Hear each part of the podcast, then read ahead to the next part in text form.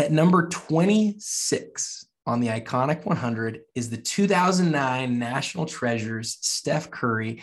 And here to talk about that card today is somebody who who I know knows this card better than just about anybody. Jameson Long, Exquisite Sports Collectibles on Instagram. Jameson, what's your first thought when I say number 26?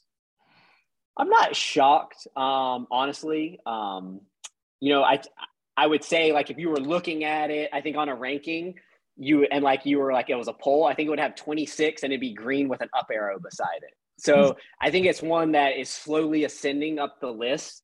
Um, I think there's, you know, Steph will always have. Steph is like a polarizing kind of guy in many ways, right? Because he's kind of like that guy we've never seen before. So, and some people don't understand things they've never seen before in a lot of times. So it's right. like, well, he's not that six seven prototypical wing dominant player that we associate to be the best player in basketball. And so he's always going to have his detractors, but he has a lot of people that that really love him too. And I think over time, I think a lot of those people are on the younger side. And I think over time, I think there's going to be this incredible build of momentum that I think he'll still keep, he'll continue to climb up the list. So I'd rather be early than late. I'll put it that, Adam yeah, I like that. I like that. I was talking to somebody else who I really respect a little while ago about more modern cards that he thinks of is really is really iconic.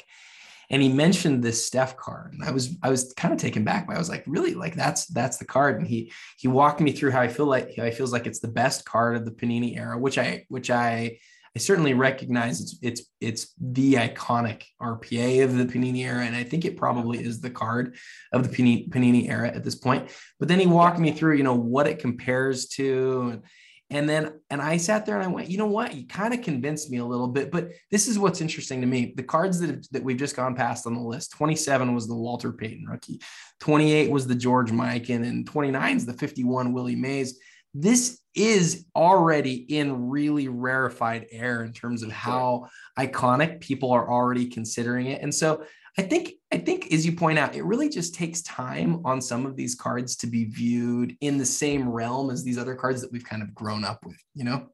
Sure, sure. Yeah, I mean, one of my big beliefs in Steph as a as from a collectible standpoint. First, I just love everything he stands for. You know, I, I love the kind of athlete he is. I love, you know, people take him as this, you know, young looking baby face assassin, but he's really a killer inside. I mean, his, he is very much a, a killer inside.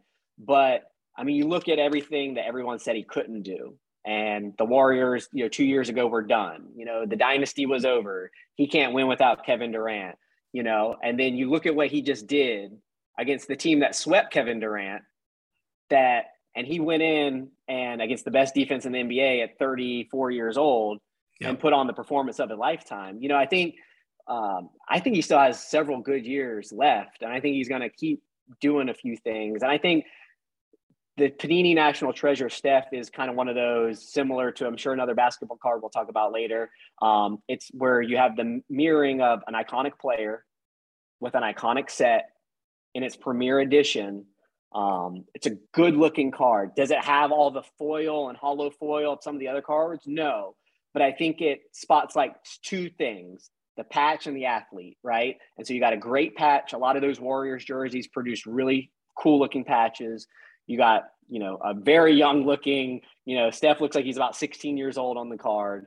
Um, and you got a lot of white. It's a very clean design. So I think, you know, from that standpoint, it touches it. You know, it hits all the boxes.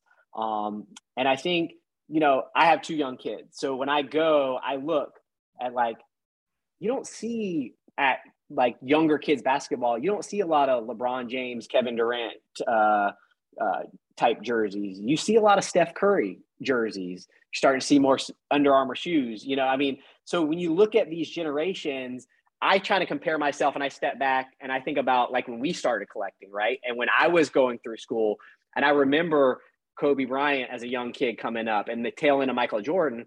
But then when I was got older and I had disposable income, that's when you saw the real bull market of basketball cards was people our age now having disposable money after watching these guys when we were kids. Now we could finally obtain these cars that we dreamed about. So I think there's that still that leg up with Steph. I think he's finally starting to get it with established collectors. Obviously, You know, PWCC just ran that one. It did like 720,000, you know, in the premier auction not too long ago. But I mean, I think that has the potential to be a million dollar card. I, I really do. And I think, um, you know, I think it has the potential to maybe, maybe it won't catch LeBron's exquisite, but I think it can nip on its heels if it's not already starting to nip on its heels um, in the coming years. And can Steph, as a player in his legacy, can he catch LeBron? You know, I don't. you know, I think we when we look at players, it's a very interesting di- way. Sometimes we look at players, and I think sometimes the way we evaluate players, like, listen, if Steph Curry and Kevin Durant played a game of one on one, would Kevin Durant win? Probably. He's seven feet tall. Um, he could. Steph probably couldn't do much on defense to him. But when we take a look about how a guy like Steph Curry and you really have to know basketball. I think a lot of people watch basketball don't know basketball and don't know the dimensions of the court and don't know. But when you look at the gravity and the attention that that guy brings, um, I saw a take the other day on on on TV. Everybody that's played with Steph Curry has played the best basketball they've ever played in their career. Right? Look at Andrew Wiggins. Look at what look at what happened to Andrew Wiggins this year. Look at guys like Jordan Poole, who was a G leaguer, came to play last year, and I mean, look, I mean, you just it goes countless players that have come to play. I mean, even Kevin Durant. That was probably the best version of Kevin. Is there versions where he scored more points and stuff? Yeah, there has been. But as a total player, that was probably the best version of Kevin Durant we have ever seen or will ever see. You know, um, so I mean, I, I don't. I think there's so much that he does off the ball whether it's screens, whether it's constant running, his motion, just the traffic that he sucks out and allows the Warriors to play four on three a lot. I think it's highly underrated. And so I think his impact, I mean, I think his impact on the court, I know I'll probably get killed for this, is up there with guys like Michael Jordan and Magic Johnson and LeBron James. I think he's in that breath of the impact, at least offensively, that he can create on the court. Um, you know, he will never be the defensive player that probably Michael Jordan and Kobe and Kobe were, but I think offensively he's right there um, with some of the greatest that have ever played the game. So I love your take, and I agree with it, but most people don't. To me, to me though, it the championships speak for themselves, right? Like. I, I would argue that because Steph who is who he is, there are other players that we think of as Hall of Fame players. We think of Draymond as a Hall of Fame. He will Draymond Green will be in the Hall of Fame, and so will Klay Thompson. And they both had great careers. But like Tim Duncan, I think was responsible for Manu Ginobili and Tony Parker being Hall of Fame players. I would argue Steph.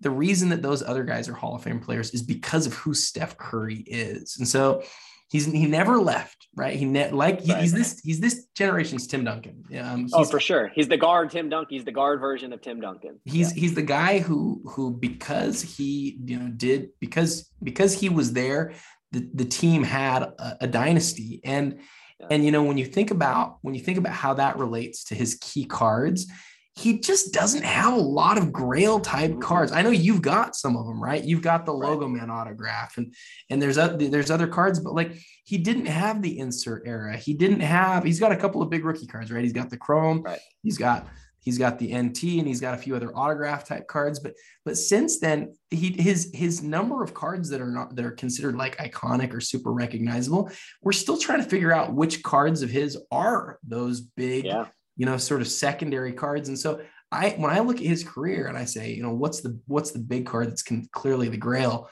this is it. So, you know, you had it a lot higher than, than the, than the list had it, but, and I, I can hear other people saying, how could that be over, uh, over the Walter Payton or the George Mikan? And I, I honestly get that. I, I do get that. Yeah. I also see how somebody really reasonable can say, no, I think this is a top 10 most iconic card of all time. So um, we've gone a little long on this one, but it, before we go, is there anything else you want to you want to say about it?